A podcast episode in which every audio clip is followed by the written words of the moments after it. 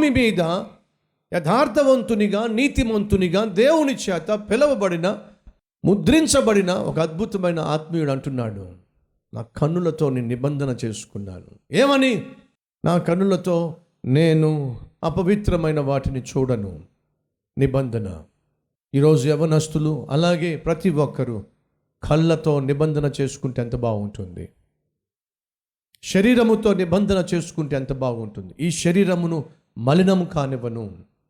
ఈ శరీరము దేవుని ఆలయము గనుక అపవిత్రము కానివ్వను.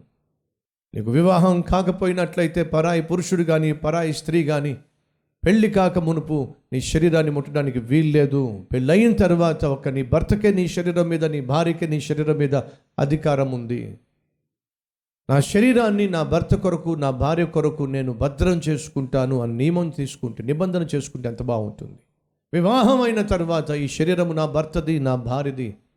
అంతే తప్ప మరొక స్త్రీకి కానీ పురుషునికి కానీ నా శరీరం మీద అధికారము లేదు.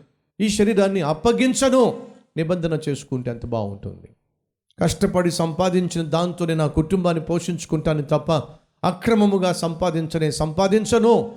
నిబంధన చేసుకుంటే ఎంత బాగుంటుంది. ఆనాడు యోబు నిబంధన చేసుకున్నాడు తన కనులతో. ఆ కనులతో నేను నిబంధన చేసుకున్నాను. నేను కన్యకుని ఎలా చూస్తాను? అమ్మాయిని ఎలా చూస్తాను? నేను చూడను అద్భుతమైనటువంటి నిబంధన. ప్రియ సహోదరులు సహోదరులు మన జీవితంలో నిబంధనలు ఉన్నాయా? బబులోన్ దేశానికి దానియేలు శత్రకు మెషక్కు అభెజ్ఞగో కొనిపోబడినప్పుడు దేశం కాని దేశము తనతో పాటు పేరెంట్స్ ఎవరు లేరు తమ తమ వాళ్ళు ఎవరూ లేరు. ఎలాగైనా తినొచ్చు ఏమైనా తినొచ్చు ఎంజాయ్ చేయొచ్చు అలాంటి సమయంలో ఒక నియమము ఒక నిబంధన ఏమిటట? మా శరీరములు మేము అపవిత్రపరుచుకొనకూడదు అనే ఒక డిసిషన్ ఒక నిర్ణయం తీసుకున్నారు వాళ్ళు. మనలో ఈ నిర్ణయాలు ఎంతమంది తీసుకుంటున్నారు? ఫ్రెండ్స్ జాగ్రత్తగా పరిశీలన చేస్తే దానియలు ఆరో అధ్యాయానికి వచ్చేసరికి దానియలు వయసు సుమారు ఎనభై ఐదు సంవత్సరాలు. ఏ నేరమైనను ఏ తప్పైనను కనిపిస్తుందేమో అని చెప్పి వాళ్ళు ఎంత వెతికినా దానియల్లో తప్పు దొరకలేదు. కారణం తెలుసా? నిబంధన. నా జీవితాన్ని అపవిత్రపరచుకోను. నా శరీరంలో లోకాన్ని అనుమతించను. ఎప్పుడు తీసుకున్నాడు తీర్మానం? ఫిఫ్టీన్ ఇయర్స్ వయసులో.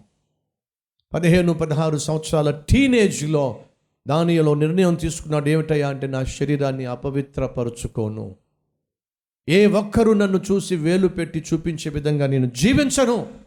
ఎంతకాలం ఆ తీర్మానాన్ని కాపాడుకున్నాడు తెలుసా మీకు? డెబ్భై సంవత్సరాలు కాపాడుకున్నాడు. ఇప్పుడు దానియేలు వయసు ఎంతో తెలుసా? ఎనభై ఐదు సంవత్సరాలు. అయినప్పటికీ ఆ దేశంలో ఎవరూ కూడా దానియల్లో లోపమైనను నేరమైనను కనుగొనలేకపోయిరి. ఆ విధంగా జీవించడానికి కారణం తెలుసా? నియమము నిబంధన. ట్రాఫిక్ ఉంటుంది చూసారా? మీరు రోడ్డు మీద వెళ్ళినప్పుడు ట్రాఫిక్ రూల్స్ ఉంటాయి. ఆ ట్రాఫిక్ రూల్స్ ఎందుకోసం పెట్టారయ్యా? అంటే యాక్సిడెంట్స్ కాకుండా ఉండడానికి. ఎడం వైపున ఎడం వైపు నుంచి వెళ్ళేవాళ్ళు ఎడం వైపు నుంచి వెళ్ళాలి. కుడి వైపు నుంచి ఎదురుగుండా వచ్చేవాళ్ళు రావాలి. కానీ కొన్నిసార్లు ఏమవుతుందో తెలుసా? రాంగ్ రూట్లో వెళ్ళిపోతూ ఉంటారు యాక్సిడెంట్లు చేసేస్తూ ఉంటారు. కొన్ని చోట్ల ఈ ట్రాక్లో ఫార్టీ కిలోమీటర్ స్పీడ్లో వెళ్ళే వాళ్ళు వెళ్ళాలి. నెక్స్ట్ దాంట్లో సిక్స్టీ కిలోమీటర్ స్పీడ్లో వెళ్ళే వాళ్ళు వెళ్ళాలి. నెక్స్ట్ దాంట్లో ఎయిటీ కిలోమీటర్ స్పీడ్లో వెళ్ళే వాళ్ళు వెళ్ళాలి. అదొక నియమము అదొక నిబంధన. ఎక్కడ యాక్సిడెంట్స్ అవుతాయా అంటే ఫార్టీ కిలోమీటర్ స్పీడ్లో వెళ్ళేవాడు ఏం చేస్తాడు? ఎయిటీ కిలోమీటర్ స్పీడ్లో వెళ్తాడు.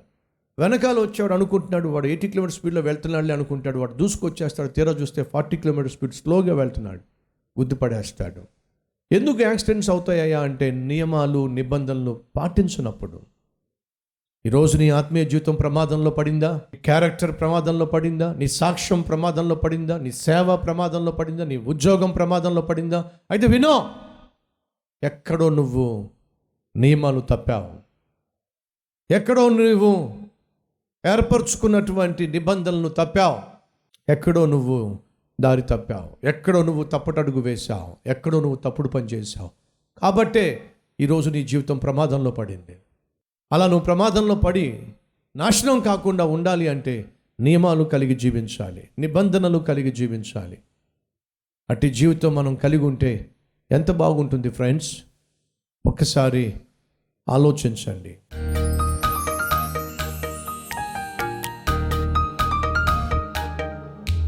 మహాపరిశుద్ధుడు అయిన ప్రేమ కలిగిన తండ్రి ఎంత దారుణం. అయ్యో ఈ రోజుల్లో ఎంతోమంది తల్లులు తండ్రులు బిడ్డల పట్ల వ్యవహరించవలసినట్టుగా వ్యవహరించటల్లా వారు సరైన ఆత్మీయులుగా జీవించకపోవడం వల్ల పరిశుద్ధులుగా జీవించకపోవడం వల్ల ప్రార్థనా పరులుగా జీవించకపోవడం వల్ల పిల్లలు నాశనం అయిపోతున్నారే? వారి ఆత్మీయత నాశనం అయిపోతుంది? అయినా పట్టించుకోవటల్లా నువ్వు ఆశించినట్టుగా జీవించటం మాకు నేర్పించాయా నీ చిత్తాన్ని గ్రహించి జీవించే బ్రతుకు మాకు దయచేయండి అయ్యా ఈరోజు ఈ వాక్యము ద్వారా ఎవరెవరిని మీరు దర్శించారో ప్రతి ఒక్కరి జీవితాన్ని నాయన మీరు స్పర్శించి గతాన్ని మర్చిపోయి గతాన్ని సమాధి చేసి మరలా వెనక్కి తిరిగి చూడక మా జీవితాలను కుటుంబాలను బహు జాగ్రత్తగా కాపాడుకొనులాగున కట్టుకొనులాగున కృపను చూపమని ఏసయ్య పేరట వేడుకుంటున్నాం తండ్రి. ఆమెన్.